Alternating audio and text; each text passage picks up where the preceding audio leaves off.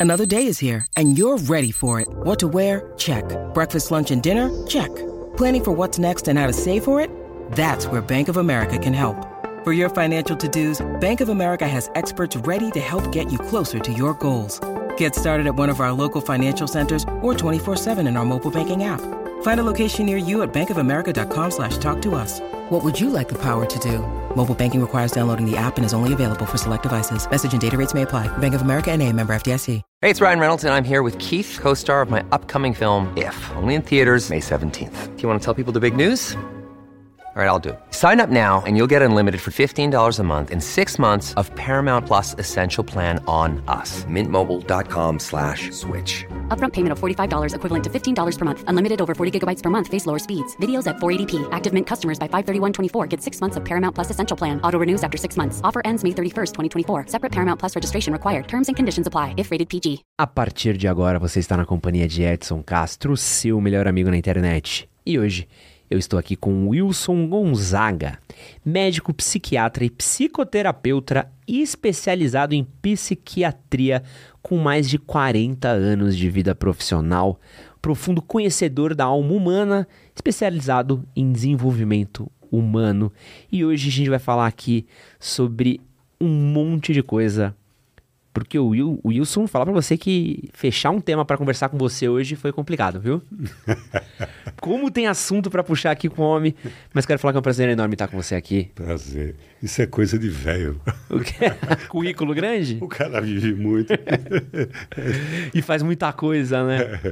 Mas antes de a gente começar aqui, como de sempre, quero pedir para você que gosta do nosso trabalho, deixar o seu like aqui nesse podcast, que fortalece demais a gente. Se possível, também compartilhar esse episódio com seus amigos, conhecidos, grupos do Telegram, WhatsApp, Discord, onde quer que os seus amigos estejam. Estamos precisando dessa força aqui. Quero começar a campanha Divulgue o podcast do Manual do Homem Moderno para um amigo. Então, cara, é muito simples aqui, ó. Melhor, não precisa comprar nada, não precisa gastar nada. Se você só puder compartilhar esse episódio com um amigo ou mais, você ajuda demais a gente. Vou fazer a perguntinha da semana. Qual que é a perguntinha da semana? Qual, pra você, qual que é o maior mistério da mente humana para você? Essa é uma excelente pergunta. O meu maior mistério pra mim é como é que gente idiota acha que sabe tanto. Fico muito impressionado às vezes quando as pessoas estão fazendo umas coisas extremamente erradas. Aí você fala assim, você tem certeza que você tá fazendo? Não, eu tenho 100% de certeza. Aí vai lá e faz merda e fala, caraca, o cara tava 100% certo do erro que ele fez. Que impressionante. Isso é, para mim é sempre um mistério.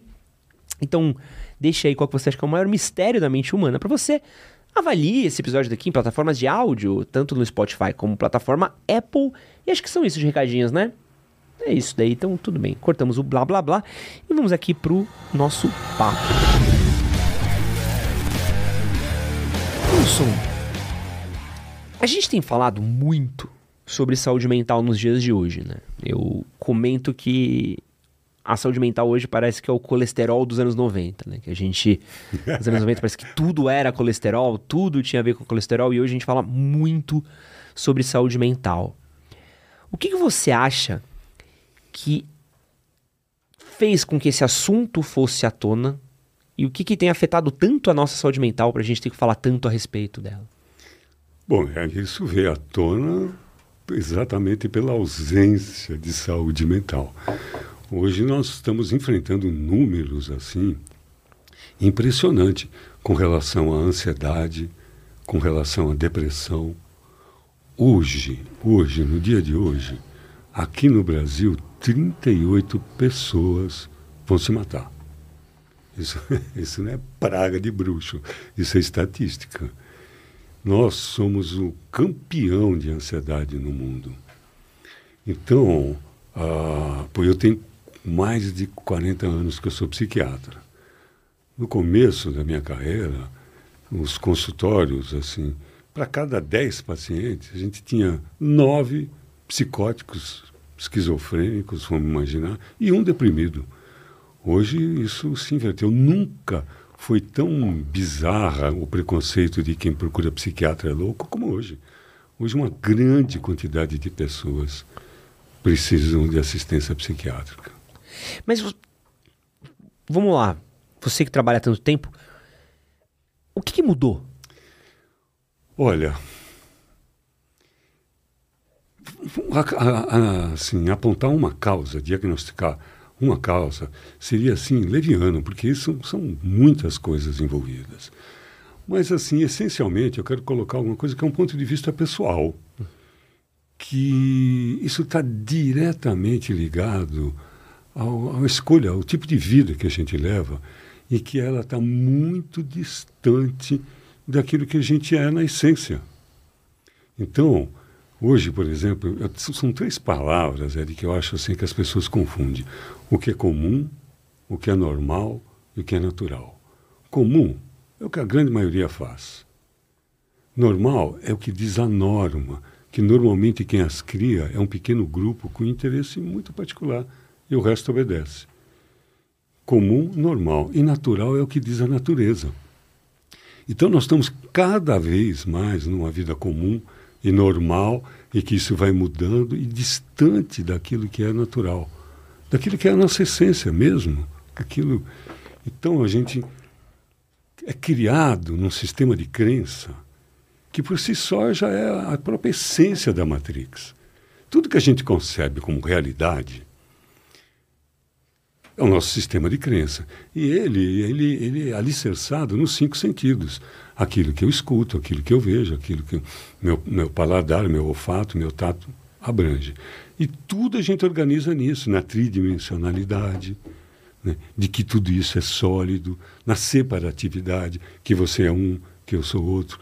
E isso tudo cria um sistema de crença que vai muito longe daquilo que a gente realmente é. Muito pouco para entender um ser humano com esses cinco sentidos. Cinco sentidos, ele dá um aspecto da realidade. Então, nós estamos criando uma relação conosco mesmo, com o outro, com o planeta, insustentável. Insustentável. Onde a maioria dos recursos estão nos que ditam as normas, na mão de poucos, e a grande maioria vivem como uma boiada, com todos os recursos que existem à nossa disposição. Então, acho que essa distância tem adoecido a gente. Do simples, né, do natural, do essencial. O essencial não como mínimo, mas como essência. E isso é uma das causas principais. E aí, do jeito que a gente se relaciona mesmo com a própria tecnologia, que está aí uma coisa que pode ajudar tanto né, e também aliena tanto, adoece tanto, mudando o nosso comportamento mental, as telinhas. Nunca, Ed, teve tanta gente com diagnóstico de transtorno de déficit de atenção. E não é possível isso. O que, que aconteceu? O que aconteceu é esse comportamento eletrônico que a gente tem, que criou um modus cognitivo moderno. Eu vejo por mim, tenho 70 anos. E eu vivo, tudo passa pelo celular. Eu atendo, eu me divirto, eu estudo, eu compro, eu vendo, eu pago, eu recebo. E o meu cérebro ele se acostumou com aquela maneira de me comunicar. Porque o processo cognitivo, ele tem três pilares. A, a imagem, a repetição, a gente repete, repete, repete e aprende, e a emoção. Que, aliás, fala decor. Decor está completamente errado. Porque decor é uma vez só. É decor, com emoção, um trauma uma única vez que acontece, cria um circuito na cabeça da pessoa. Então, a emoção, a repetição e a imagem criam um aprendizado. Esses aparelhos, eles são craque em repetição e emoção e imagem. E tudo passa por ali, o nosso cérebro acostumou-se a aprender desse jeito. Então, quando a gente vai ler, vai participar de uma aula, de uma palestra, não consegue mais prestar atenção e acha que está com déficit de atenção. Faz um exame neuropsicológico, vai confirmar. E aquilo nada mais é do que um jeito moderno de aprender, de se comunicar e que está trazendo problemas porque estamos fazendo mau uso disso. Uma coisa que a gente tem falado bastante a respeito também, além desse adoecimento de saúde mental que a gente tem tido, é um pouco sobre abuso de substâncias, né? então a gente tem conversado com jovens que bebem cada vez mais cedo, existem pesquisas que mostram que mulheres que antes não eram público-alvo de bebida alcoólica, ou eram de certa forma, mas bebiam muito menos que os homens, estão já quase equiparando o consumo e o abuso de álcool que nem homens. A gente tem. Pô, a gente pode falar de várias coisas: drogas, álcool. É, remédio, pô, a gente vive uma geração completamente adicta a remédio para ansiedade, para sono. Por que que as pessoas estão é, buscando essa fuga? Como é que você vê essa fuga que as pessoas usam no, no abuso de substâncias? Então, tem dois aspectos aí, Ed, que é importante destacar. Esse, esse uso como anestésico, como fuga, né? E até também com a sua variante pelo lazer, pela experiência agradável, e tem também pelo desejo de transcendência. Desde que a humanidade existe, ela busca alterar seu estado de consciência. Então, como eu disse, ou faz para se anestesiar, ou para se divertir, ou para buscar o sagrado. E, inclusive, outros, outros animais também fazem isso. Tem. Sim, perdão, diga. Não, eu falo porque exatamente. Eu trouxe esse tema porque é exatamente uma pauta muito grande do seu trabalho, né? Sim. Como é que eu entendo qual que é exatamente essa linha? Como é que é a linha do. Pô, tô aqui com meus amigos e tomamos uma cerveja e essa cerveja foi uma cerveja pra gente poder se conectar com a música, se conectar com uns aos outros, ao, à minha juventude, ao, ao mundo e tudo mais? Ou essa cerveja é o que me sobra porque eu vivo uma vida miserável e sem ela ela não faz sentido? É, essa, essa pergunta ela é bem fácil de responder pela própria pessoa que usa. E se tem uma medida que é muito evidente, que é a funcionalidade. Quando de repente eu faço uso dessas substâncias e continuo funcional, uma vida normal, vivendo, aprendendo. Agora, quando aquilo começa a atrapalhar a minha função e aquilo começa a fazer parte importante da minha vida para que a minha vida fique confortável, já é um mínimo um sinal de perigo. Então, para mim, ocupo muito mais com aqueles que passaram a fronteira. E como algumas dessas substâncias, que hoje, por exemplo, é o que há de mais moderno em saúde mental, é a medicina psicodélica. Substâncias que ora foram consideradas, ainda são proscritas, que foram usadas como drogas recreativas e que hoje estão como propostas de, de revolucionar a saúde mental. Existe uma frase que eu, eu acho que é de Polan que fala isso, mas que poderia assinar, que diz o seguinte: a medicina psicodélica está para a saúde mental hoje como um dia a penicilina já teve para a medicina interna. Caraca. Vai, vai revolucionar tudo. É, a gente tem visto muito do THC e do CBD, né? Do, do, dos alme... Pô, que são duas coisas muito simples, não chegam a ser tão complexas quanto algumas drogas psicodélicas, mas a gente tem visto mudar o tratamento de diversos pacientes, né? É, de, uma maneira muito evidente, muito eficaz e com custo muito baixo. Quando eu digo custo baixo, eu não estou nem falando do preço dessas substâncias que são importadas, estou falando do custo que isso tem para o corpo. Uhum. Para o corpo. Isto é o que tem dirigido os estudos. Você poder tratar uma patologia com custo para a saúde é, bem menor do que a gente tem disponível hoje. Wilson, você foi membro do Grupo Multidisciplinar de Trabalho que foi instituído pelo CONAD, né? Para definir as regras do consumo da ayahuasca aqui no Brasil, tanto uh, religiosamente como terapeuticamente. O que, que é a, a, a ayahuasca? Então, eu tive lá duas vezes. A história da legalização da ayahuasca, para mim, é uma coisa muito importante, que ela se confunde mesmo com a minha história. Foram vinte e tantos anos, mais de 25 anos, trabalhando para a legalização dessa substância, e eu já tive duas vezes lá. A ayahuasca é uma bebida, em quechua significa vinho da alma, muito antiga. É uma, uma fusão de duas plantas, de um cipó amazônico e de uma rubeácea, parente do café que dá na Mata Atlântica. E a fusão dessas duas substâncias, de uma coisa incrível, esse, esse saber da natureza, juntou duas plantas que têm duas substâncias que só faziam sentido estarem juntas para serem consumidas. Que tem o DMT, a dimetiltriptamina, que é o princípio ativo que dá as visões, que para ser absorvida oralmente precisaria ter as catecolaminas, outras substâncias que estão no cipó. Então, o arbusto e o cipó criaram uma decocção perfeita que é usado milenarmente. A história remonta à história de Salomão, essa, esse uso, mas principalmente para os povos originários, que utilizavam como transcendência, como uma possibilidade de falar com o sagrado.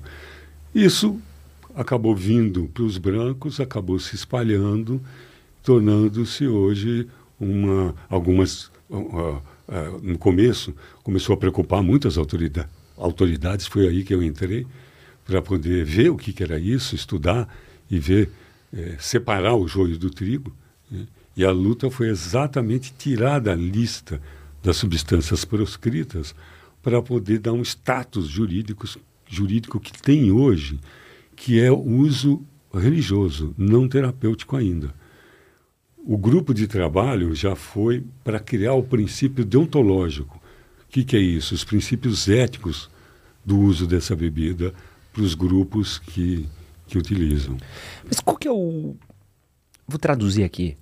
Qual que é a brisa da ayahuasca? O que, que faz? Então, ela é um dos principais psicodélicos. Ela expande a consciência.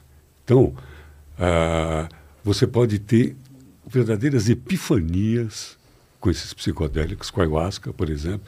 Num determinado momento, você, de dentro para fora, se encontrar com o sagrado. Você pode ter uma viagem interna dentro de um, de um trabalho com ayahuasca e desatar um nó da tua infância que estava ali encapsulado, aparentemente esquecido, pulsando um sintoma que estava complicando a tua vida, que de repente no instalar de dedos, aquilo pode ficar claro na tua vida. Você pode fazer viagens que vão além da tua vida pessoal que vai descobrir coisas interessantíssimas que depois você pode estudar e confirmar que aquilo que você viu existe e é verdadeiro mesmo. Uma das substâncias que tem na ayahuasca, armina, armalina, ela era conhecida antigamente como telepatina, porque dentro desses rituais as pessoas podiam ter experiências telepáticas. Então, tal nível de expansão que essa bebida dá. E existe uma série de, de existe um ritual, né, para ser considerado uso religioso, tem um Isso. Como é que é o ritual da, de beber ayahuasca? Como é que funciona? É um é tipo uma missa? Num... Eu, eu, realmente eu um achei muito bom porque esse é um tema que eu realmente não tenho ideia um ritual. de como é que funciona. Um ritual mesmo, a palavra acho que é essa. E é muito boa essa pergunta, porque essa substância, ela, o efeito dela está muito ligado ao controle. Quando a gente fala em medicina psicodélica, ou em psicodélicos de uma maneira geral, a gente vai usar dois termos estrangeiros, que é o setting e o set. O ambiente externo e o ambiente interno. Para que você tenha uma boa experiência, é muito importante esses dois detalhes, o externo e o interno. Um ambiente confiável, um ambiente é, com, com pessoas que saibam o que estão fazendo. E principalmente na questão da ayahuasca, a questão ritualística. Porque, como eu disse, ele é um enteógeno, um alucinógeno, um psicodélico e um enteógeno, que ele obedece muito aos sons, às músicas, às sugestões externas. Então, o ambiente é muito importante para que você tenha uma boa experiência. É muito diferente você beber um copo de ayahuasca sozinho, dentro do teu quarto, e dentro de um grupo que está obedecendo um ritual estudado, com músicas próprias, com ordem, com nos tempos, com a quantidade certa, com um nível de cuidado com os participantes. Então, pode haver aí essas epifanias que pode mudar a vida de uma pessoa. Muito diferente dela beber fora. Uhum. Então, como é que é esse ritual? Depende de cada grupo. No Brasil, ele surgiu, veio dos indígenas, do, do, povo, do povo originário. Quando ele veio para o branco, ele veio através de duas vertentes, que foi a união do vegetal e que foi o Santo Daime. Tá. E que desenvolveram seus rituais próprios, que foram sincretismos né, de, da religião isafro, com é, influência cristã, depois foram se expandindo com influência afro, depois influência neo-xamânica. Hoje é muito comum, hoje, os grupos independentes, mas eles iniciaram os grandes grupos de duas grandes seitas, que aí foram se espalhando as suas dissidências. Mas sempre a ayahuasca está envolvida com um grupo ritualístico. Claro que existem os psiconautas que têm as suas experiências solitárias e tal, e mas é bem diferente. Eu, como já tive vários tipos, a solitária, inclusive, e é bem diferente dentro de um grupo com um ritual. Ele é, a possibilidade de você ir mais longe, mais alto, é muito maior. Uma coisa que eu lembro conforme eu fui envelhecendo, conhecendo amigos, experimentando coisas, ouvindo amigos que tomaram coisas, sempre teve um, um, certo medo da ayahuasca, assim. Eu sempre ouvi amigos falando, tipo, ó, oh, isso daí você não toma, senão você não volta, viu? Senão, senão... é famoso delay, assim. E a gente também teve toda aquela polêmica das mortes ligada, acho que teve uma morte sim, famosa ligada à ayahuasca também. Existe algum risco? Quais são os riscos? O que explica essas mortes que tiveram ligadas à ayahuasca? Acho que teve uma mais recente agora também. É, Existe algum perigo Não. no uso? Então, o bom é que isso tudo já está bem estudado, bem testado. Não existe dose letal, não existe overdose. O que existe e existiu, por exemplo, num, num caso famoso do Glauco, que foi assassinado junto com seu filho, é que tinha lá um, um, garoto que fazia parte do grupo, né, um rapaz, e que ele tinha uma esquizofrenia de base. E, e aquilo uh, já fazia até seis meses que ele não fazia uso da, da bebida. E ele, dentro de um surto, foi lá e um surto esquizofrênico foi lá e matou o, o Glauco e, e, o filho dele. Então, é claro, naquela época ainda não tinha a legalização, não tinha as autorizações, a imprensa ligou isso ao chá, mas de fato não tinha uma ligação direta. Então, o que a gente estuda das medicinas psicodélicas como um todo, Primeiro, que isso tem a ver com uma campanha antiga de demonização dos anos 70 do governo americano, Richard Nixon, de demonização dos psicodélicos com essa história. O cara viaja e não volta mais. É, muito pelo contrário, como eu disse, hoje é uma coisa de ponta no estudo né, da saúde mental. É, para cura, usando para cura.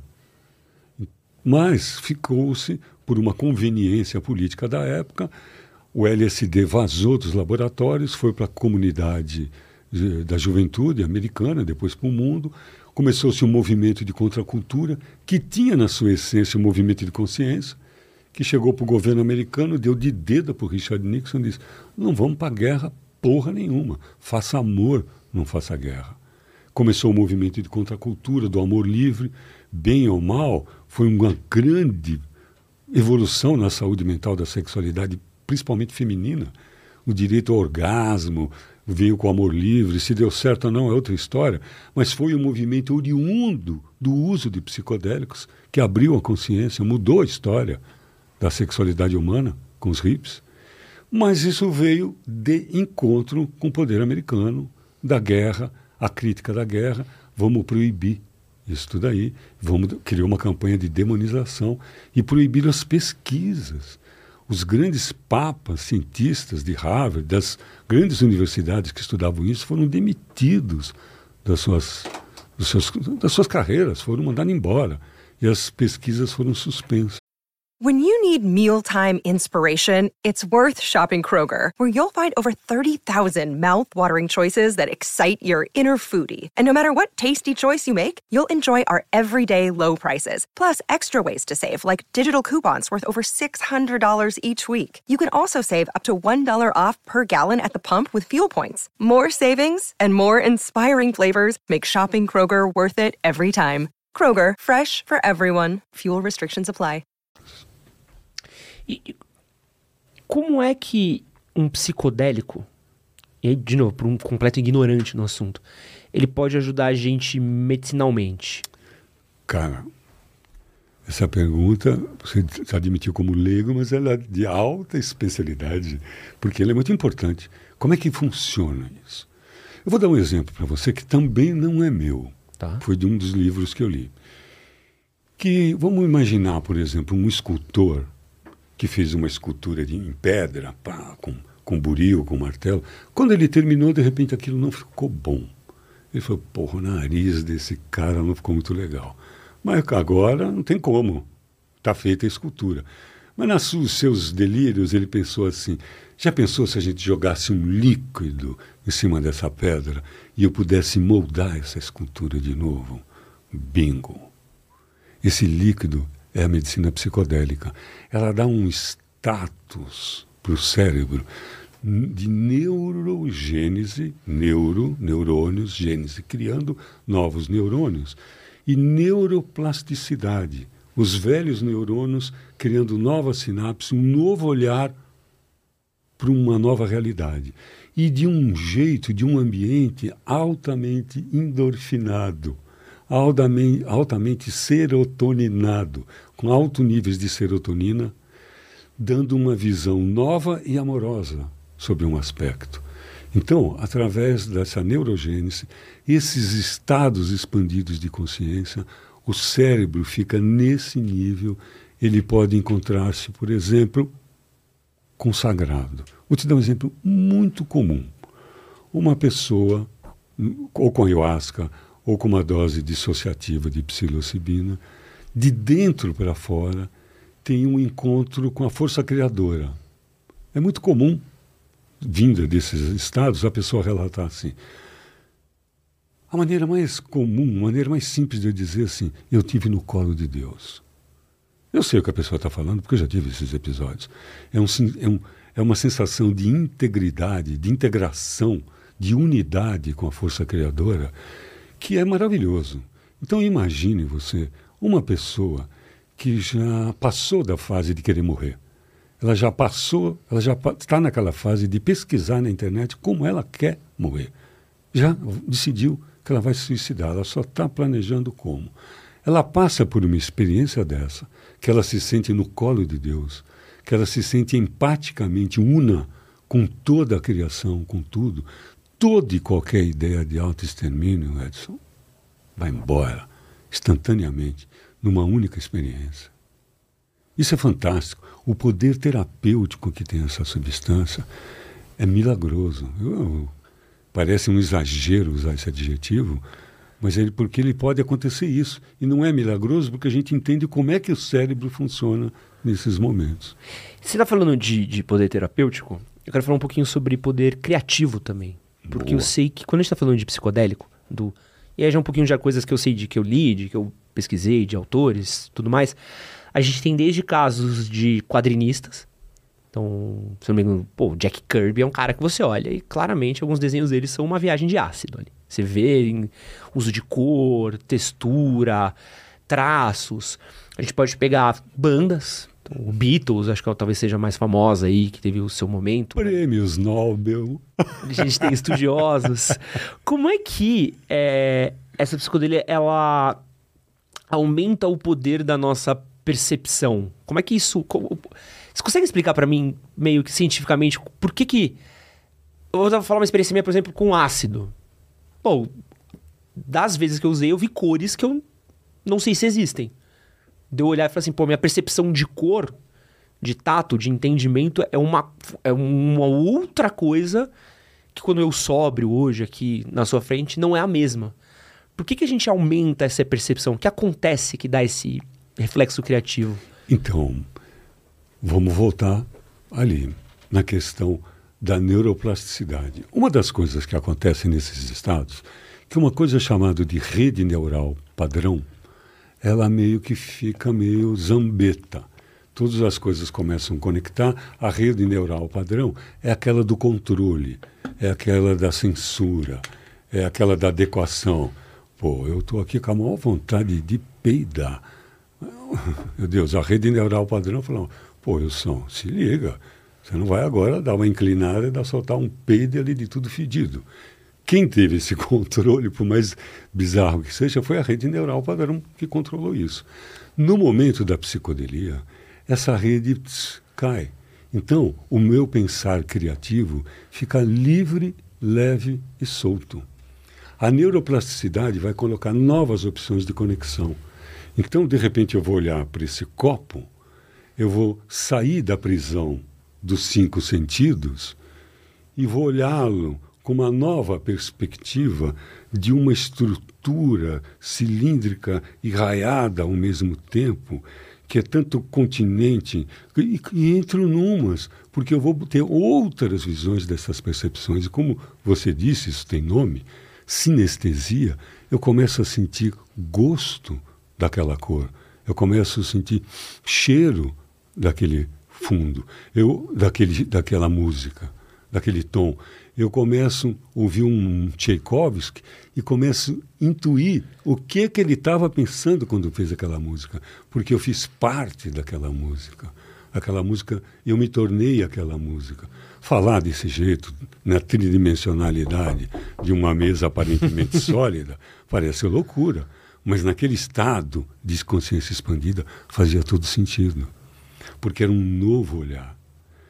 E imagine se, se vou lavar o médico de novo, desculpa aí, se esse novo olhar criativo virá por uma treta que te aconteceu na infância, uma, uma abusada que te deram, uma porrada maldada que um pai deu num tom de voz que criou uma marca assim indelével. Indelével, naquele momento ela pode se dissolver porque uma outra compreensão mais criativa. A pergunta ainda é na criatividade. Trouxe um outro olhar para aquilo. Então, esse outro olhar pode vir numa música, pode vir numa fórmula química, como veio em Prêmio Nobel de Química 2, que intuíram a conclusão do seu trabalho além da realidade, porque aquela expansão permitiu. Então, eu ouvi falar uma vez de novo, e de novo aqui, fontes Facebook, né, Zap Zap, né? Voz da minha cabeça aqui. É, de que quando a gente é criança, a gente tem uma percepção de, de cores, de, de coisas, até mesmo criativamente falando. Eu, eu já dei aula de teatro para crianças. É, eu percebia sempre que quanto mais novas as crianças que eu dava aula, era mais fácil de dirigi-las do que quanto mais velhas. Porque o criativo era muito mais fácil de trabalhar com uma criança de 6, 7 anos do que com uma de 13, 14. E dizem que quando você tá no uso de, uma, de um psicodélico, de uma droga dessa, você meio que volta a ter uma percepção tal qual uma criança. É isso aí. É mais ou menos isso? Rede neural padrão rebaixada. Então, a criança tem pouco controle, tem pouca censura, tem pouco não na cabeça. Tudo pode, tudo é mágico, tudo é possível. Sair voando, tirar uma espada de luz e decapitar a cabeça daquele lazarento que não me passou a bola, aquilo é um segundo para uma criança, porque ela não tem essa censura. Então, disse de Michelangelo que Michelangelo tinha a ver com a resposta. Ele olhava para um bloco de pedra e ficava olhando aquilo assim horas. E ali naquele bloco de pedra ele via toda a escultura pronta. Aí, quando a escultura estava pronta em todos os seus detalhes, o que ele fazia? Ele ia se ocupar em tirar tudo aquilo que não era escultura. Uhum. Mágico. Isso é muito louco. Isso é muito louco. Então, a criatividade é isso. Não é despertar a criatividade, porque isso a gente já tem prontinha dentro de nós. É tirar aquilo que inibe a nossa criatividade. Aí entra a magia do psicodélico. Ela tira a inibição e aquilo aparece com mais espontaneidade. E, e eu consigo transferir isso também, né? Porque eu vejo, por exemplo, esse trabalho de autores que falavam, cara, eu tive uma viagem uma vez e comecei a compor em cima dessa viagem. Né? Você acha um, quase uma, uma memória que você traz, né, disso. E quando a gente fala em medicina psicodélica, a gente fala em TAP que é terapia assistida com psicodélico. É a forma de utilizar essa substância terapeuticamente uhum. para cura. Então, ela tem três fases: a preparação, que é informar a pessoa que de repente ela vai passar por um transe e não vai ficar acompanhando um unicórnio colorido que voou. Legal, beleza, tal, valeu unicórnio. Depois eu vejo isso. Agora eu vou mergulhar no meu propósito, que é em busca da cura daquilo que eu quero. Então, a fase de preparação é definir qual é o propósito que a pessoa quer, né? e é ali é que vamos trabalhar. Então, vai usar essa substância com esse destino. E aí é preparada para não se desviar, trabalhar com a respiração. Aí vem a segunda fase, que é a condução. Está num ambiente protegido e ali com músicas escolhidas, e dependendo do, do, do propósito, tem todo um, um aparato. Muito bem, a condução da pessoa vai vivenciar tudo aquilo. Aí vem a terceira fase, que é a prepara, a, a, a, a integração. É integrar aquela experiência na vida dela para que aquilo seja uma coisa útil e curativa. Deve ter uma conexão muito forte com o psicodrama também, né?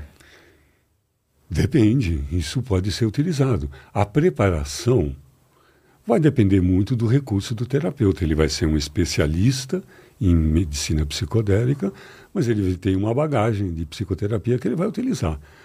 Eu, como sou, fui um psicodramatista, é muito rico técnicas de psicodrama. Agora, é muito interessante de que o espetáculo todo não é nem na preparação, nem na integração. É durante a experiência. Que o psicodrama acontece de dentro para fora. Eu vou contar um caso emblemático, que foi uma das coisas que, quando eu estava estudando isso, eu já conhecia a ayahuasca desde sempre, sei lá, né? Desde sempre, exagero, mas tem mais, mais de 40 anos né, que eu conheço. Então eu já conhecia, e por isso me atraía com a medicina psicodélica e estava lendo sobre a psilocibina. Isso na minha primeira na minha primeira Covid, eu peguei três. Meu Deus. eu peguei na primeira, que eu fiquei mais malzão, fiquei muito tempo de repouso. Aí estava lendo, eu vi um caso muito bonito que era um caso americano, de uma moça americana, que tinha sido abusada sexualmente quando criança, de maneira contumaz. Durante muitos anos ela foi abusada, e do pior abuso que tem, que é aquele abuso carinhoso, entre aspas, sem violência, entre aspas, que é abusado por um, padre, um pai, um avô, um tio, que era muito criança, carinho, carinho numa área super inervada, área genital, sentia prazer. Aí tornou o caldo. Aí a culpa, quando uma mulher é estuprada, ela sente culpa. Imagina quando ela sente prazer. O caso era esse. Um caso bem grave, resumindo. Porra. Um caso. Então, e caso de abuso sexual é muito grave. É uma das coisas que judia muito a psique de uma pessoa. Bom, é, o caso era esse. Numa única sessão, Ed, uma única sessão de psilocibina, essa mulher foi ao fato raiz, o estupro ali, como a coisa aconteceu, tinha sido preparada para isso, a preparação, foi ao fato, reviu toda a cena e por conta da neurogênese e por conta muito provavelmente de um alto nível de serotonina, teve uma intuição do que o seu abusador tinha sido também uma criança abusada. E naquele momento, aquele estado expandido de consciência, empaticamente, amorosamente, ela perdoou o seu abusador. E naquele momento mágico que ela compreendeu, e compreendeu na mira, porque nem toda criança abusada vai se tornar um abusador ou uma abusadora. Mas todo abusador ou abusadora pode saber, lá no seu currículo, foi uma criança abusada. E ela empaticamente percebeu isso e conseguiu perdoar o seu algoz. Naquele momento, esse gesto de perdão imediatamente fez com que ela se livrasse, não só né, se desculpou o seu algoz, livrasse de toda a culpa, de todo o problema, e tudo foi embora numa única sessão.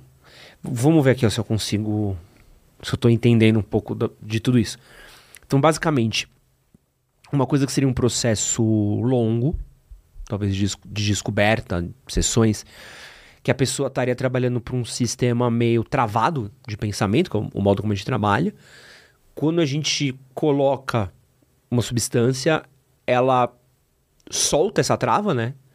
E ela tem um novo jeito de perceber aquilo sem passar pelos vieses que ela tem num dia a dia, numa percepção sóbria. Só que dentro de um cenário amoroso, de compreensão, de integração. Perfeito.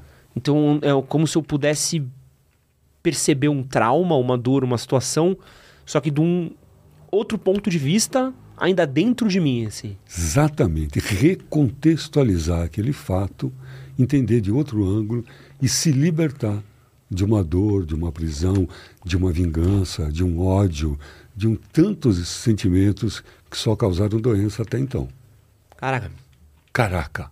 É um. Uma coisa que precisa ser dito é o seguinte: eu sou muito entusiasta. Disso, Sim, sim. Né? Eu, a, a, a ayahuasca já transformou a minha vida de maneira impressionante.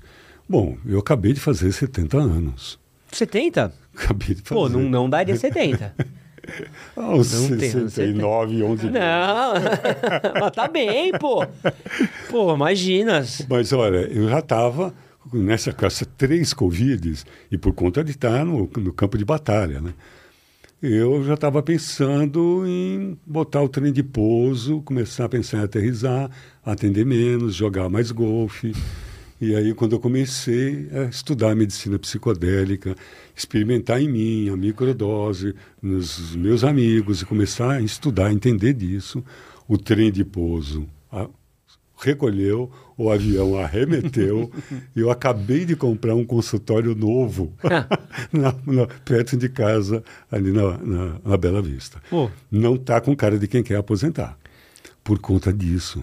Então, eu sou uma pessoa entusiasmada com isso. Agora, é muito importante que se diga que tudo isso está em pesquisa. Eu tenho esse compromisso. Assim como eu tenho compromisso com a ayahuasca, porque eu estava lá, hoje, por exemplo, eu faço parte de um grupo de médicos que está fazendo a primeira pós-graduação em medicina psicodélica aprovada pelo MEC. E mais outras pós-graduações estão acontecendo. Então, é, olha só, a situação não está aprovada ainda. A gente só tem protocolo de trabalhar isso em pesquisa. E, e, orienta as pessoas. Como é que eu trabalho com isso? Como é que eu, a minha experiência acontece com isso? As pessoas sabem que eu trabalho com isso, me, com, me procuram para orientá-las. Falam, olha, eu vou usar microdose de psilocibina. Por favor, me orienta. Bom, então eu oriento. Mas ainda não pode ser prescrito. E a dose dissociativa, ela se faz só em pesquisa.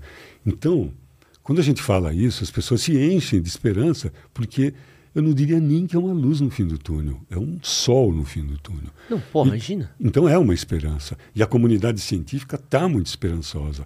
E eu não sou o único empolgado. Não, mesmo. Todo mundo que trabalha com isso está muito empolgado.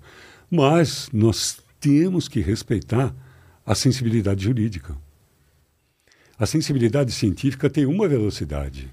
A sensibilidade jurídica, ela tem que estar inserida no contexto socioeconômico, político, da época. Tem algum país que já seja legalizado isso? Tem. A Austrália já está legalizada. Os Estados Unidos já aprovou o MDMA, o êxtase, no TEPT, no tratamento de terapia pós-traumática, dos caras que chegam estrupiados da guerra. Eles estão tratando com êxtase, só que puro. né? O êxtase que a gente trabalha, trabalha em pesquisa, não tem nada a ver com o êxtase de balada. Não, eu ia falar que tem um fluxo aí que a galera cola que o MDMA já foi, já foi legalizado há tempo. Já. Então, mas é outro tipo. É outro tipo. Qual que é a diferença do- da, da droga que rola num, num fluxo com a molecadinha com a que se usa num laboratório, Então. numa pesquisa? o interesse. Então, por exemplo, a, a droga da balada, o MDMA da balada, está contaminado com anfetaminoides. Porque o que, que se quer? Qual é o propósito? O propósito é pique, é tut, tut, tut, tut a noite inteira, balada, umas pegadas, e aí beber, voltar, ficar inteirão. Então, eh, a de laboratório, se ele utilizar, ele não vai ter condição de fazer isso. Então, é outra substância. Quando a gente fala, e as substâncias que foram aprovadas, é exatamente o MDMA sem nenhum contaminante. E que é usado dentro da terapia assistida com psicodélico. Até mesmo a dose deve ser mais controlada. A né? dose é mais controlada, é medida, toda a experiência é guiada, a pessoa é induzida a entrar no ponto, ela tem que ter continência, porque deve ter momentos de catarse, então ela tem que estar contida ali. Então o foco é para cura, não para diversão, ou para música, ou para se tocar. Mas, por exemplo, o MDMA, ele não é, é um alucinógeno atípico, um psicodélico, perdão, um psicodélico atípico. Ele é considerado um empatogênico. O que, que significa isso? Criador de empatia. Então, por exemplo, para terapias de casal, é uma maravilha o MDMA. Então, tudo isso está sendo estudado para uso de cura, para uso médico. E nós sabemos que tudo isso funciona pela observação dos povos originários, que utilizam isso há milhares de anos. Então, nós, americanos, ameríndios, utilizamos os cogumelos mágicos há muito e muito tempo. Existem provas arqueológicas de mil, dois mil anos de, antes de Cristo. Cogumelos de ouro em cerâmicas, em, em cenas ritualísticas. Há pouco tempo, acharam numa ruína inca, que eu achava que os incas estavam muito mais ligados à ayahuasca, acharam um cogumelo de ouro de 30 centímetros. Caramba. Vá gostar de estrogonofe assim, né? Com certeza não era por conta do estrogonofe, não era no shimeji aquilo.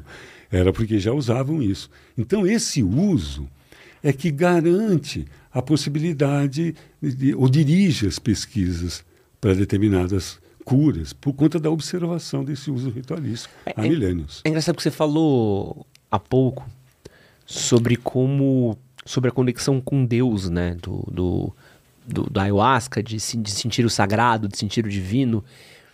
E, e, é muito engraçado como você, lendo história, lendo sobre povos, todos os povos têm ou uma substância, ou um ritual, ou até mesmo o próprio vinho.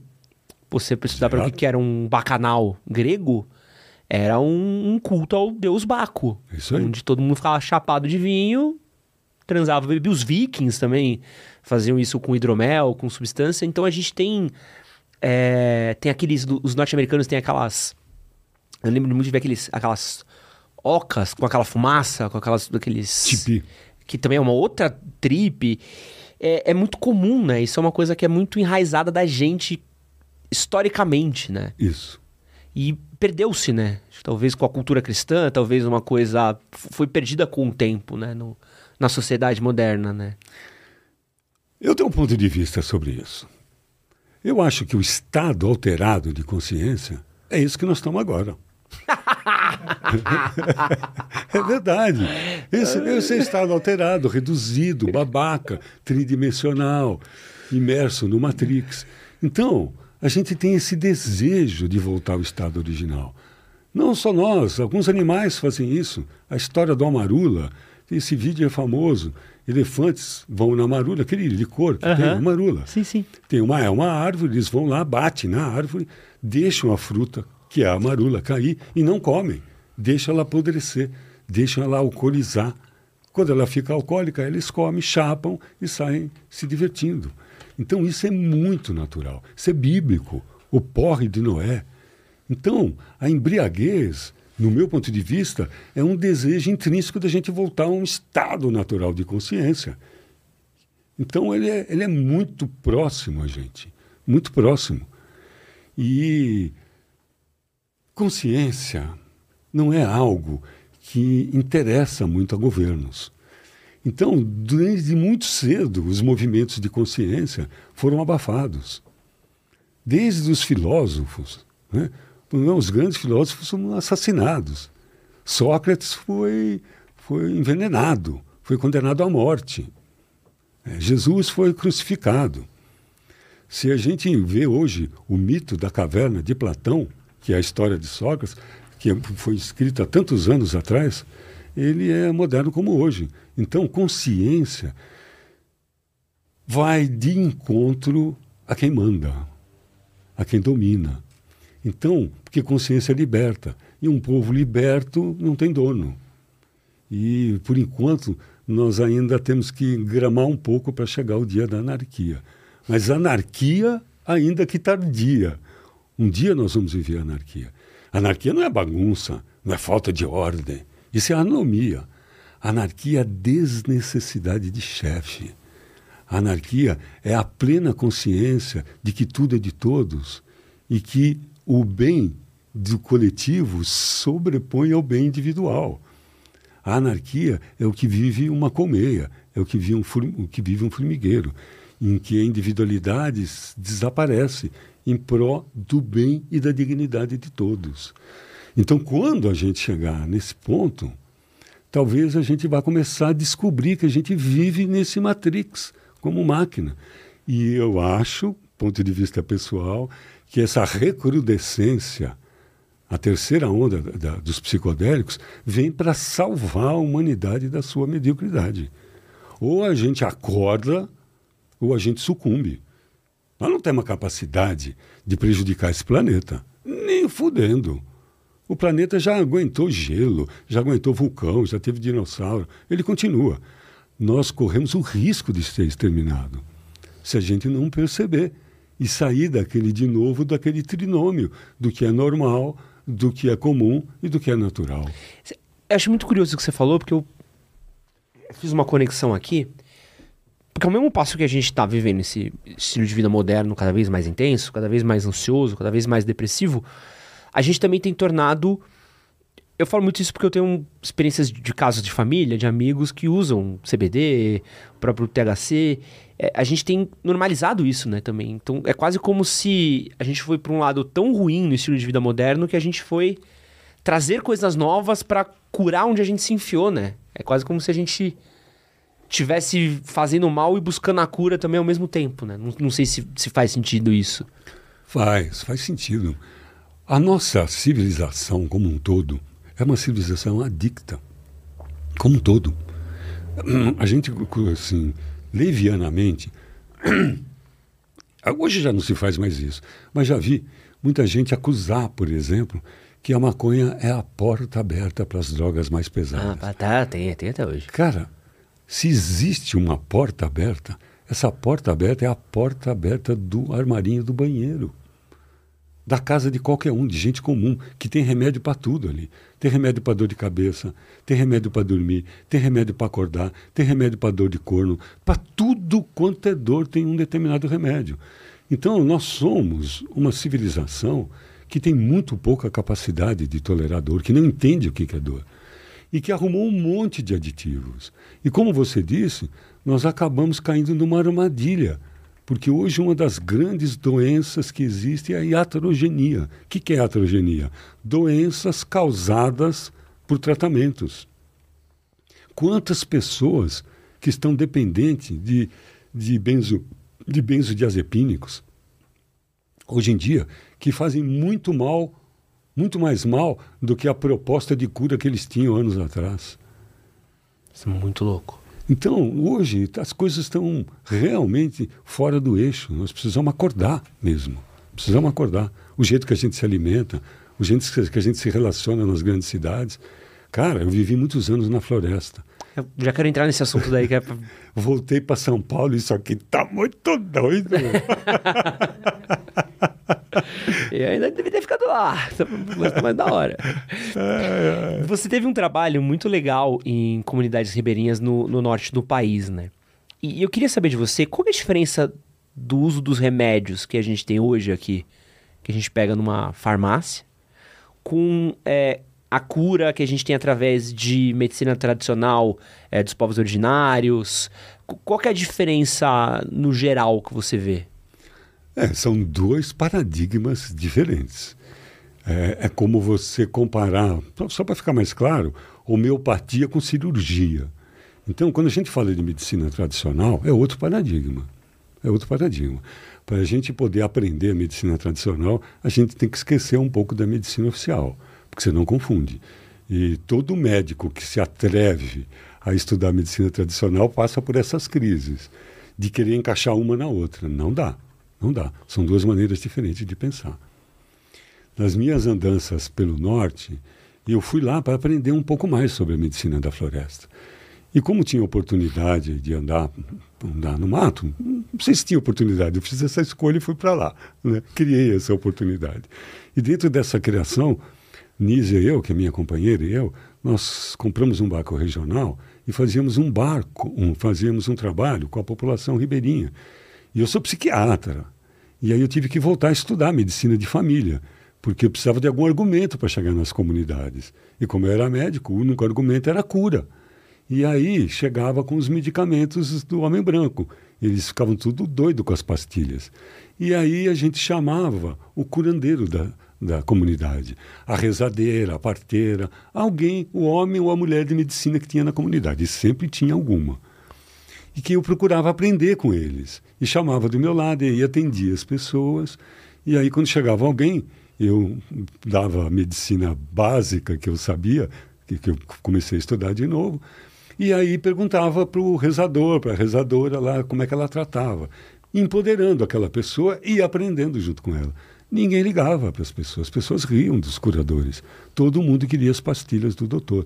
Então, essa visão da medicina medicalocêntrica está impregnada, inclusive, nos indígenas. Caraca. É impressionante o poder dessa medicina. Agora, existem alguns, que, que, que, os, alguns poucos que trabalham com a medicina original.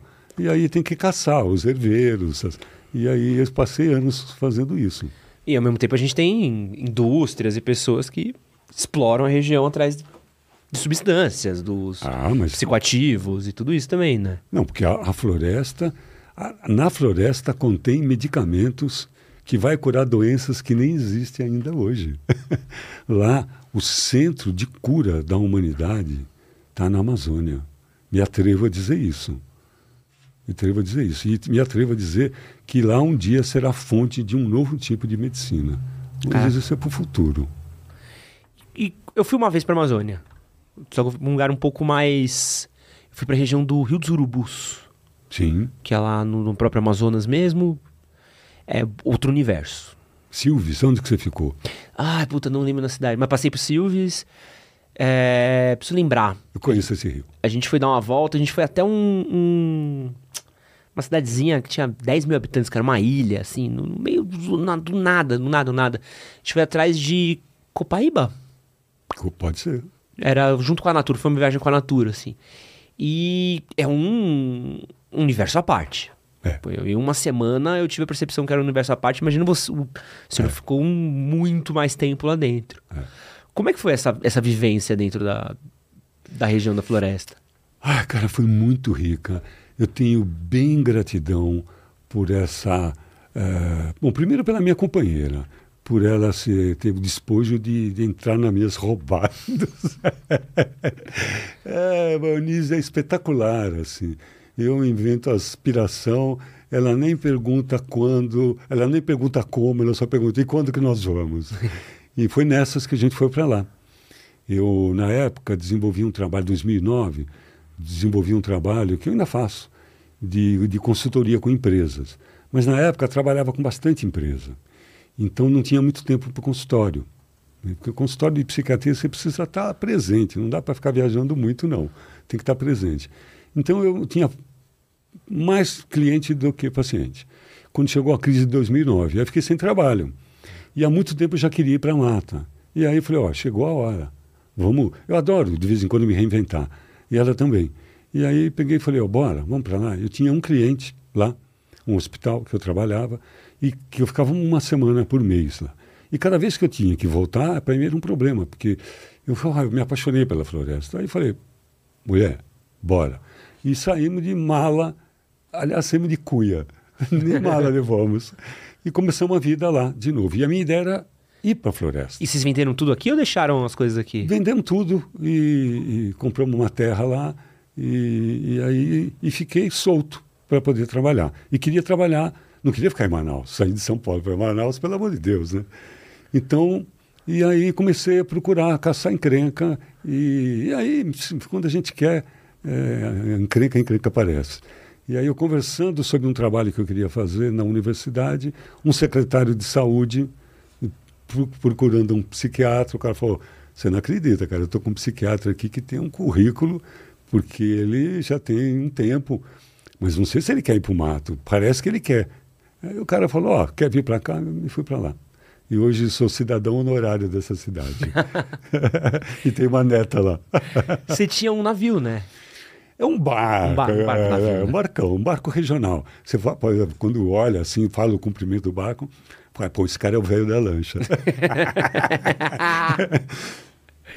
Mas não, é um barcão regional que anda top, top, top, top. e que a gente morou dentro desse barco, assim. Tipo um trailer, um trailer, um ônibus do Rio. E aí é que a gente fazia o trabalho. Quanto tempo você ficou lá? Ficamos nessa dois anos trabalhando assim. Porque eu trabalhava nas cidades e nos finais de semana fazia esse trabalho voluntário. E que era muito legal, muito gostoso de fazer, assim, muito bom. E como é que é? Como é que foi sua experiência com, com as pessoas da região, assim? Como é que você vê é, porque é uma, é uma região que a gente ouve muito falar, a gente tem muito orgulho. Todo brasileiro teve muito orgulho da Amazônia, a Amazônia é nossa tal. Mas é um desconhecimento muito grande sobre a região amazônica. Eu quando eu fui para lá, a primeira coisa que minha mãe me perguntou quando eu voltei, ela falou assim: pô, e aí, tu viu algum tigre? Você viu macaco? eu falo, não, sabe? Não... Porque tem, a gente tem um desconhecimento tem. muito grande. Ela viu muito índio? Eu falo, não, não, não, vi nenhum índio. Mas como assim? Foi, onde eu passei não tinha índio. Tinha, tinha, talvez pessoas que eram descendentes, mas não vi nenhum índio. Não entendi uma tribo, não foi... Tem um desconhecimento ainda, tem, né? Tem, tem. É, primeiro que assim, para você encontrar um índio não aculturado, nem dá. Tem que ter ordem da FUNAI, nem dá. O, o que eu mais conheço perto foi os pirahãs, que eles não são, são muito diferentes, que eu conheci. Mas, assim, tem uma característica que é muito interessante, que as pessoas fazem uma fantasia. Né? e que são tudo iguais, tudo igual a gente. Assim. Eu, o que me espanta no ser humano é isso. A minha profissão me dá a oportunidade de trabalhar com tudo quanto é tipo de gente. Desde uma pessoa que a gente chama de sofisticado, por exemplo, o presidente de uma multinacional, e até um morador de rua. É. Tudo igual. E o que mais me espanta é que é tudo igual a mim. Nós somos muito parecidos. Assim. Só muda o jeito de brincar, o jeito de falar, o jeito de ganhar o dinheiro, o jeito de se relacionar, nem. O jeito de se relacionar é o mesmo. Mas é tudo mesma coisa, as mesmas doenças, as mesmas dúvidas, as mesmas questões. O que, o que, que pode parecer decepcionante, para mim é fascinante isso, de ver que nós somos muito parecidos. E que não importa onde você vá, os anseios são os mesmos, os sonhos são os mesmos. Você encontra gente lazareta, você encontra nego filha da puta, você encontra gente legal pra caramba, você encontra cara falso, você encontra gente muito sábia, como todo lugar. Como todo lugar. Porque é incrível, né? Você acha que eles não têm problema. O cara mora no meio do mato, horas e horas e horas e horas de barco, sem ver ninguém, até chegar no lugar onde ele mora.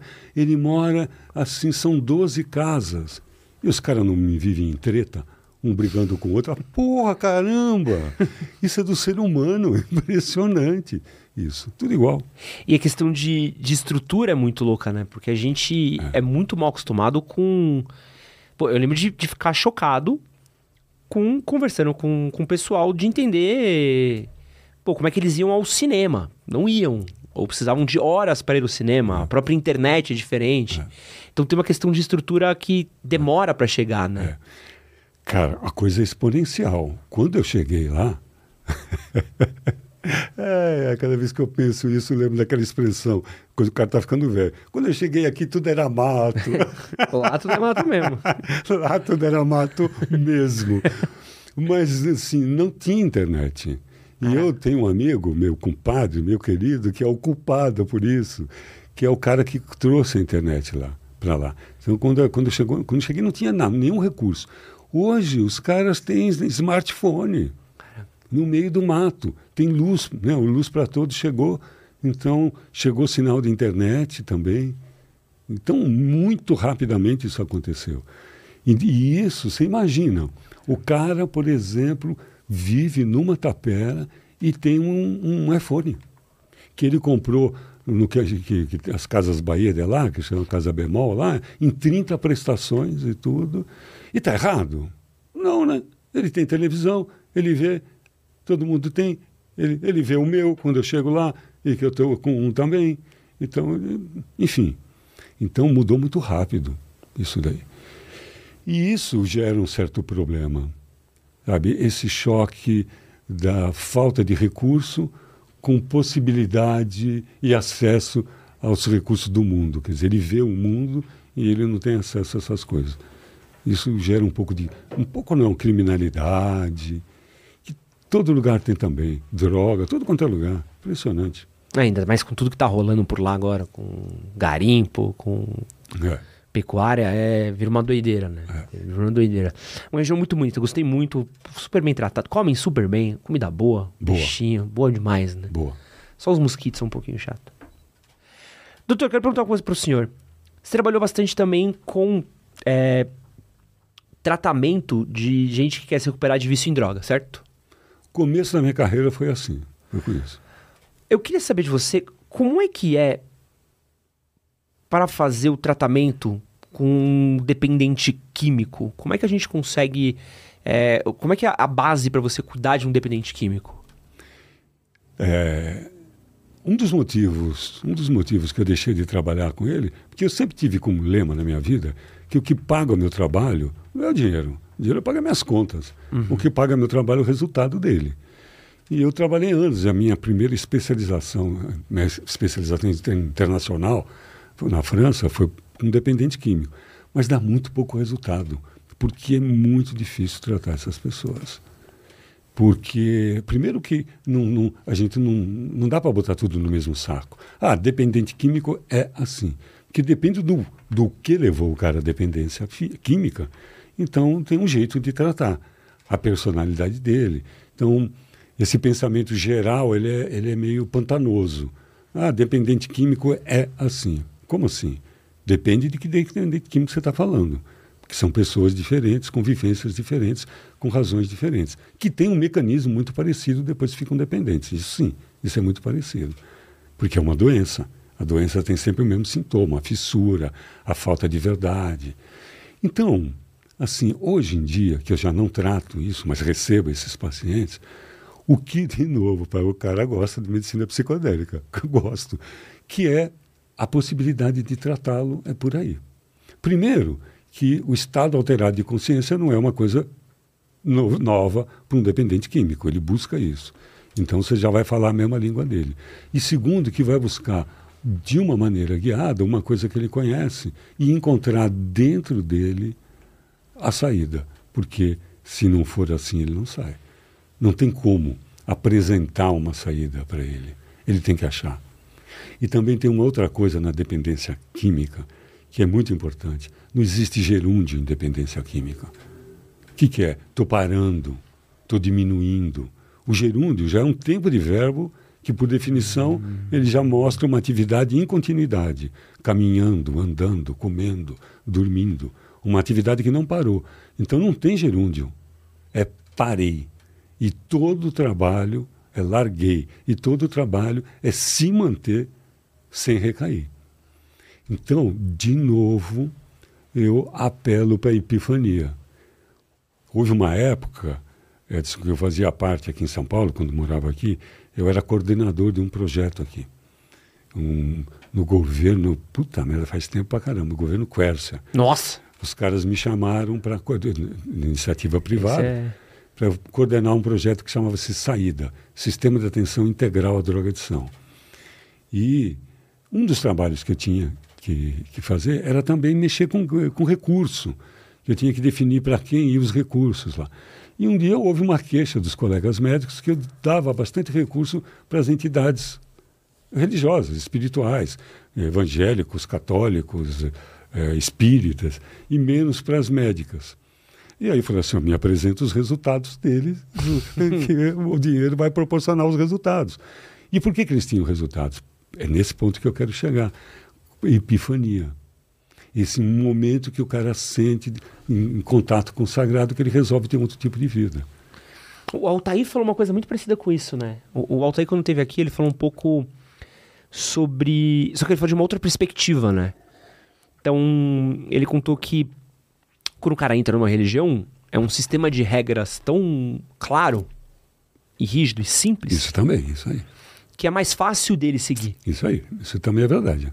Porque às vezes você tá num. Não, para de usar aí, mas tudo é possível, tudo é ótimo, mas como assim, pô, esse é o caminho pra Deus, é você parar de usar isso, ele tem um.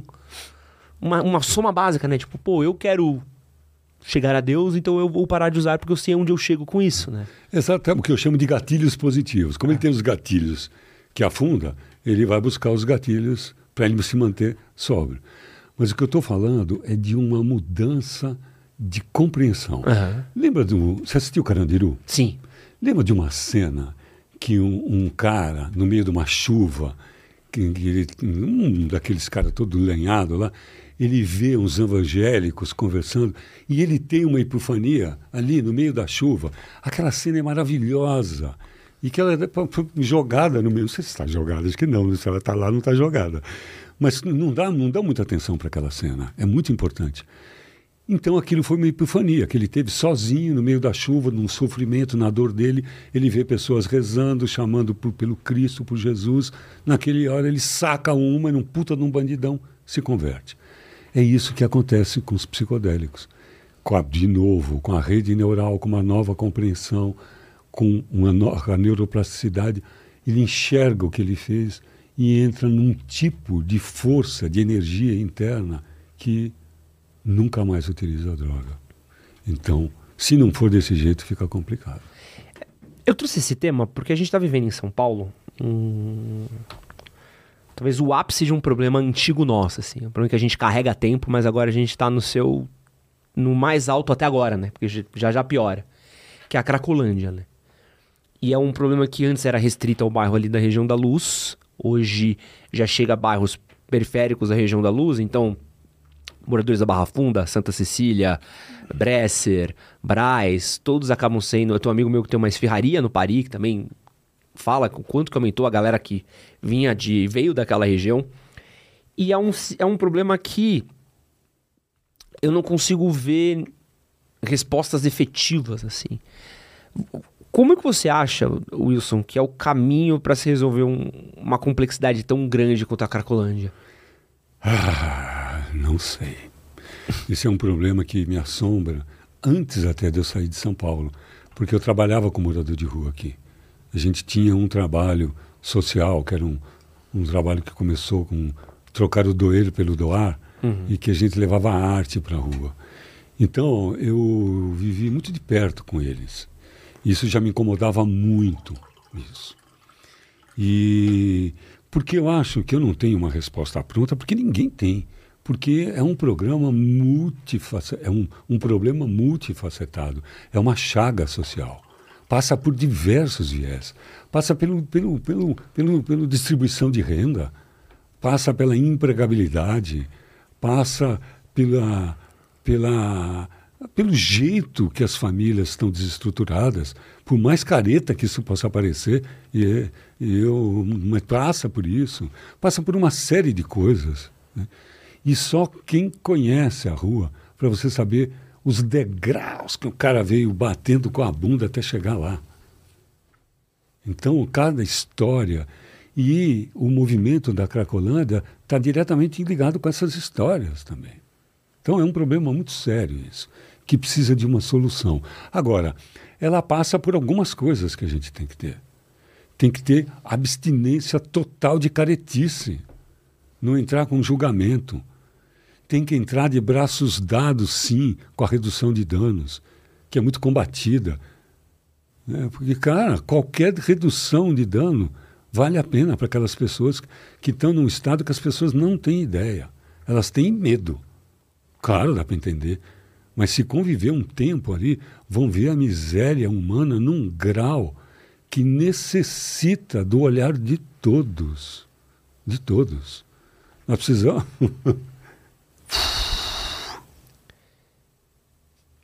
Desculpa. Imagina, não. Nós precisamos de mais, padre Júlio Lancelotti. Independente de se pensa com esquerda, com direita, de pessoas que se propõem a ir lá e pensar como tirá-los dali. Nós precisamos de mais gente em diversos níveis, não só no nível governamental. Isso não é só um problema do município de São Paulo, do governo do estado de São Paulo. Isso é um problema da nossa humanidade. Nós temos que sentar e pensar empresários, comerciantes, governantes, cientistas, donas de casas, usuários. Sentar todo mundo junto e pensar no que fazer no que fazer agora, imediatamente, o que fazer a médio prazo e o que fazer a longo prazo. Porque não vai ser assim, isso aí. É, e é engraçado porque a gente fala da Cracolândia, remete-se muito a São Paulo, mas eu lembro que em Belo Horizonte eu passei por um lugar que era como se fosse a Cracolândia deles, Um amigo meu esteve em São Francisco, falou que encontrou algo parecido também. É, Los Angeles, eu sei que tem algo parecido. E está se tornando um Paris. fenômeno de diversos países, né? Isso, né? Isso aí. É isso. É, o que o está acontecendo com, com cada um está acontecendo com todos. Isso que está acontecendo no Brasil é o que está acontecendo com a humanidade. É isso que começou a nossa conversa por conta dessa, por que da saúde mental, porque nós estamos nos desviando do caminho. E isso, e por exemplo, essa questão mesmo da Cracolândia, nós não, a, a, coisa mais inteligente que teve até agora foi expulsá-los, varrer como seu espanador de folha, que só espana as folhas se espalharam. Quer dizer, não tem, não, é, precisa sentar todo mundo junto e pensar. E o que precisa acontecer é o que tem acontecido, é um movimento de consciência na humanidade. Porque isso, é, claro, com todo respeito às histórias individuais que lá tem, mas é uma chaga social isso aí. Isso tem uma responsabilidade tua, minha, de todos nós nessa história. E só mesmo sentando junto e ver como é que a gente pode fazer isso. A gente falou de pessoas em situação de rua, Wilson. É, eu sempre gosto de tocar nesse assunto, principalmente porque o foco do canal é falar sobre com o público masculino, pro público masculino, sobre o mundo masculino. E a gente sabe que pessoas em situação de rua, em sua grande maioria, são homens. Né? Homens são maiorias no, nos moradores de rua. Eu queria entender de você, Wilson, o que, que faz, ou quais são os gatilhos para uma pessoa acabar indo parar em situação de rua? Então, é disso que eu estava falando, é uma diversidade de histórias. Nós já encontramos na rua, na rua professores de inglês. Caraca. É. Nós já encontramos na rua dependente químico, quer dizer, que foi lá porque começou a usar droga, e aí foi piorando, foi indo, foi perdendo emprego, foi perdendo o respeito da família. Nós encontramos, encontramos pessoas na rua que chegaram lá por decepções amorosas, que tinham uma vida absolutamente, aparentemente normal, e que depois de um mega toco desiludiram, foram para a rua. Nós temos pessoas bem comum que tinham algum tipo de transtorno mental e por isso iam para a rua. É, dentre eles tinham um que eu não cheguei a conhecer, porque era de Belo Horizonte, inclusive, que era irmão de uma amiga minha, que é terapeuta. E ela já tinha feito ido para lá várias vezes, tirado ele da rua, dado tudo, daqui a pouco ele voltava de novo. Ele tinha o que a gente chamava de esquizofrenia simples, um tipo de esquizofrenia, e que é aqueles tipos de andarilho, sabe? Que vive uhum. sozinho, catando lixo, sem nada, sem ninguém, né? sem interesse por nada. Tem esses. E, e, gente, e tinha mulheres também. Eu me lembro de uma história forte que eu tive, porque a gente se dividia em grupos de duplas e a gente tinha os seus clientes, que eram pessoas que a gente visitava. E a gente ia para levar conversa, dignidade. Se eles queriam, estavam com fome, a gente comprava um sanduíche, sentava com eles e comia com eles. E eu tinha uma cliente, que era a dona Sueli, que ficava bem em frente à escola de direito ali do Lago São Francisco, sentada numa calçada tal. E um dia, por uma questão lá de trabalho com empresas, eu fiquei, sei lá, viajando lá um tempo. E fiquei mais que uma semana sem aparecer. E aí, quando eu voltei, e a gente tinha uma, uma, uma técnica que era assim: estava tudo pronto, inclusive com alguns contatos com a prefeitura, que se a pessoa quisesse sair da rua, a gente tinha todo um aparato para tirá-la da rua. É. O problema é que eles não queriam, a grande maioria não queria, mesmo. Então, e a gente ficava esperando a demanda deles para poder ah, dizer. Aí, ah, duas semanas eu estava sem lá, estava com a dona Sueli, aí olhando, conversando com ela, ela pegou uma hora, fez, ah, deu um suspiro, ela falou: É, seu menino. É assim que ela me chamava. Ai, estou cansado dessa vida. Eu falei: opa, deu uma, abriu uma brecha para sair da rua. E aí foi, era a hora da pergunta fatídica. Eu falei: opa, a senhora está cansada de ficar na rua? A senhora está precisando de alguma coisa? Eu posso fazer alguma coisa pela senhora? Ela olhou para mim, deu um sorriso e falou: Claro que pode. Eu falei: O que é que eu posso fazer? É não faltar, que faz duas semanas que o senhor não vem aqui. Ah. Era isso. Era isso, era isso, era isso que ela queria. Só isso. Só isso. Então, são tantos universos, tantas demandas, tão poucas demandas, tantas que para cada. Não sei qual é a solução. Sei. O que a gente tinha era emprestar um pouco de dignidade, que era nem dar, né? Porque não tem como dar dignidade para ninguém. Era estar junto ali com a pessoa. E quando ela tinha fome, a gente ia, comprava um sanduíche e comia junto com a pessoa ali. E era isso que a gente podia fazer. Claro, a gente teve um consultório dentário, bem na Praça Marechal, ali na Santa Cecília.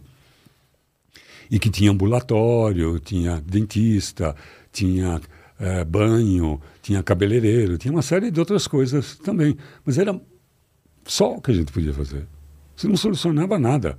Era muito mais, e a gente sabia disso, era um trabalho de um grupo de pessoas que estavam ali usando, parece ruim isso, mas era verdade, usando a miséria humana para evoluir, para entender o que, que era o amor, o que, que era o outro. E tanto que a gente chegava na rua pedindo licença e saía agradecendo. E não tinha nada de bonitinho nisso, porque era verdade. Pedindo licença mesmo, porque estava fazendo um trabalho pessoal, usando e, e, e trocando alguma coisa. E levava a arte, para a rua, fazer umas coisas legais também.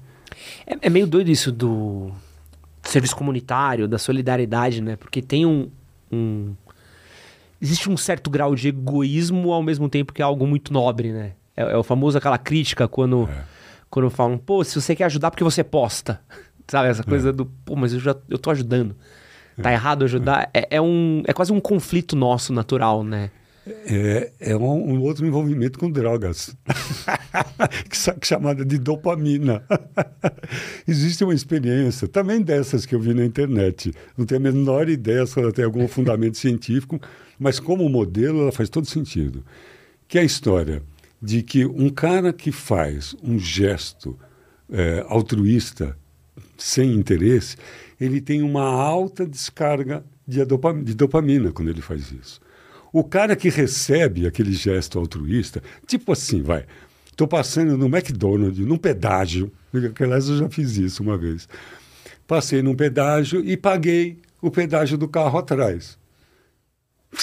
A troco só de criar uma endorfina, fiz uma coisa legal pro cara. Então, tipo isso. O cara que fez isso, ele tem uma dose de endorfina. Isso aconteceu comigo. Tive uma boa dose de endorfina. O cara, a moça do pedágio, achou aquilo muito interessante e teve também uma dose de endorfina.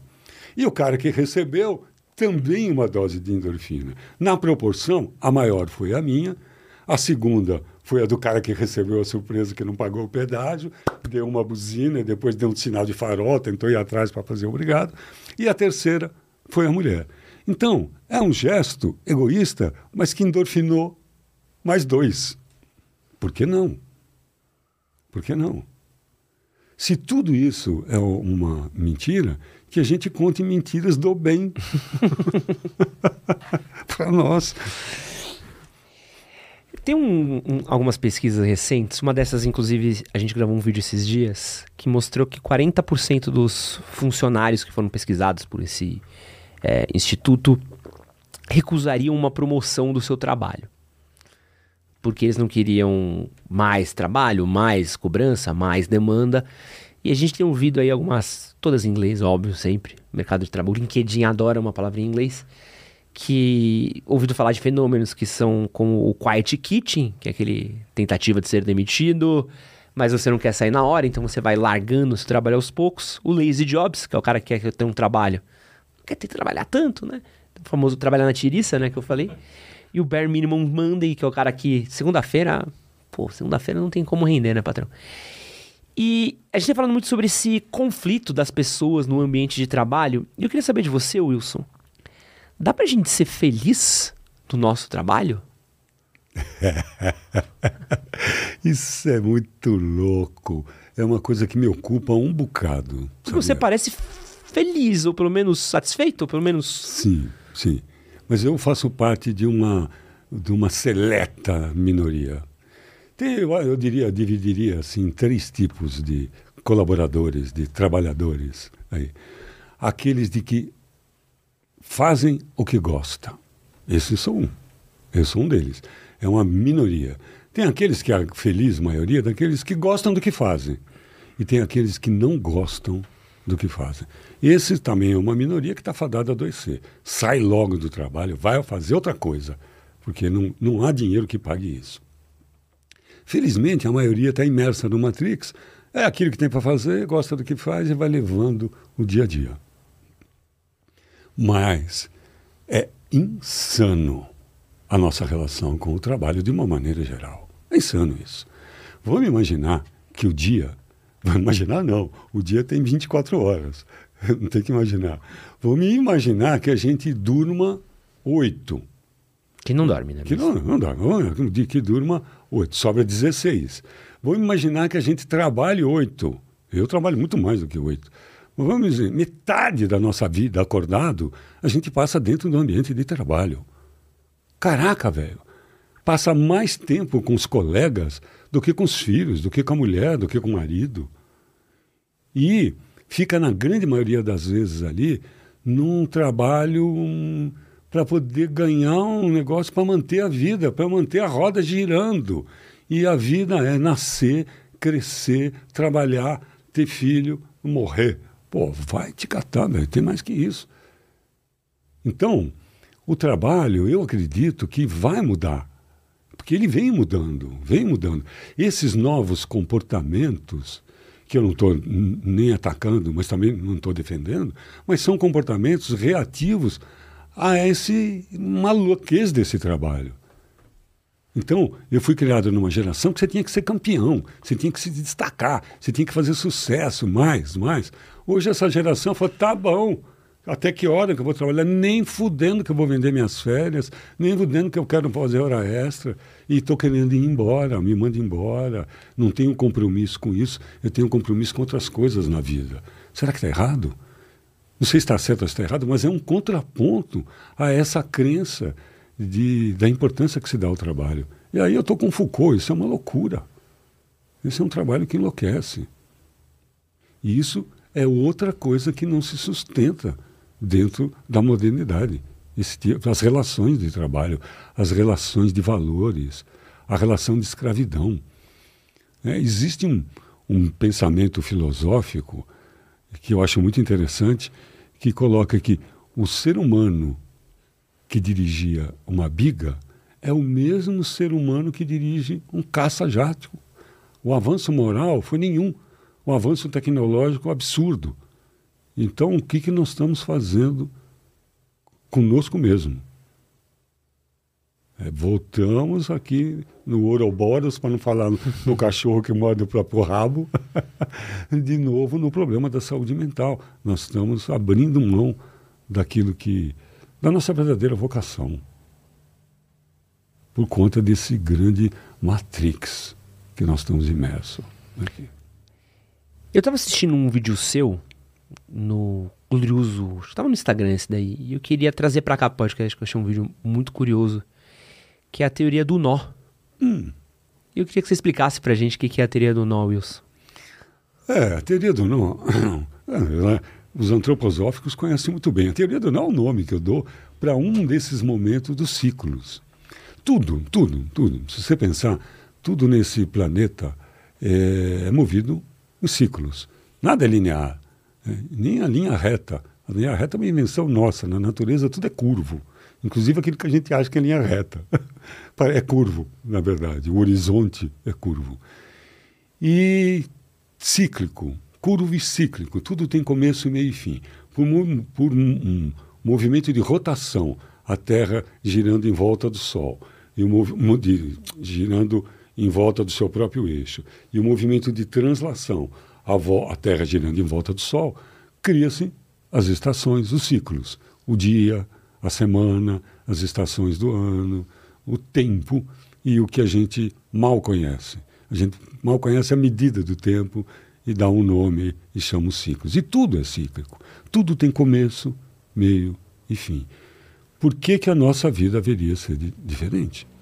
Se nós somos um ser, por mais prepotentes, arrogantes que sejamos, nós somos seres absolutamente naturais e vivemos todas as influências que existem os seres naturais. As águas, a lua, as estações. A gente que esquece disso. Os povos originários não esquecem disso. Você vai perguntar para um pajé que lua é hoje, ele sabe exatamente que lua que é. Vai perguntar para um médico, ele não sabe que lua que está. então, assim, tudo é cíclico. A vida também é. E esses ciclos foram estudados, que é mais ou menos sete anos dentro da nossa vida. O número sete é um número muito interessante. Né? Dentro da metafísica, da cabalística, ele é um número bem especial. Então, com sete anos, todas as nossas células do corpo se refazem. Caem os dentes, começa uma, uma dentição mais definitiva. A gente, na época, na minha época, saía de casa, ia para a escola com sete anos. Hoje já vai com menos idade, mas começa a se alfabetizar com sete anos. Aí é a primeira infância.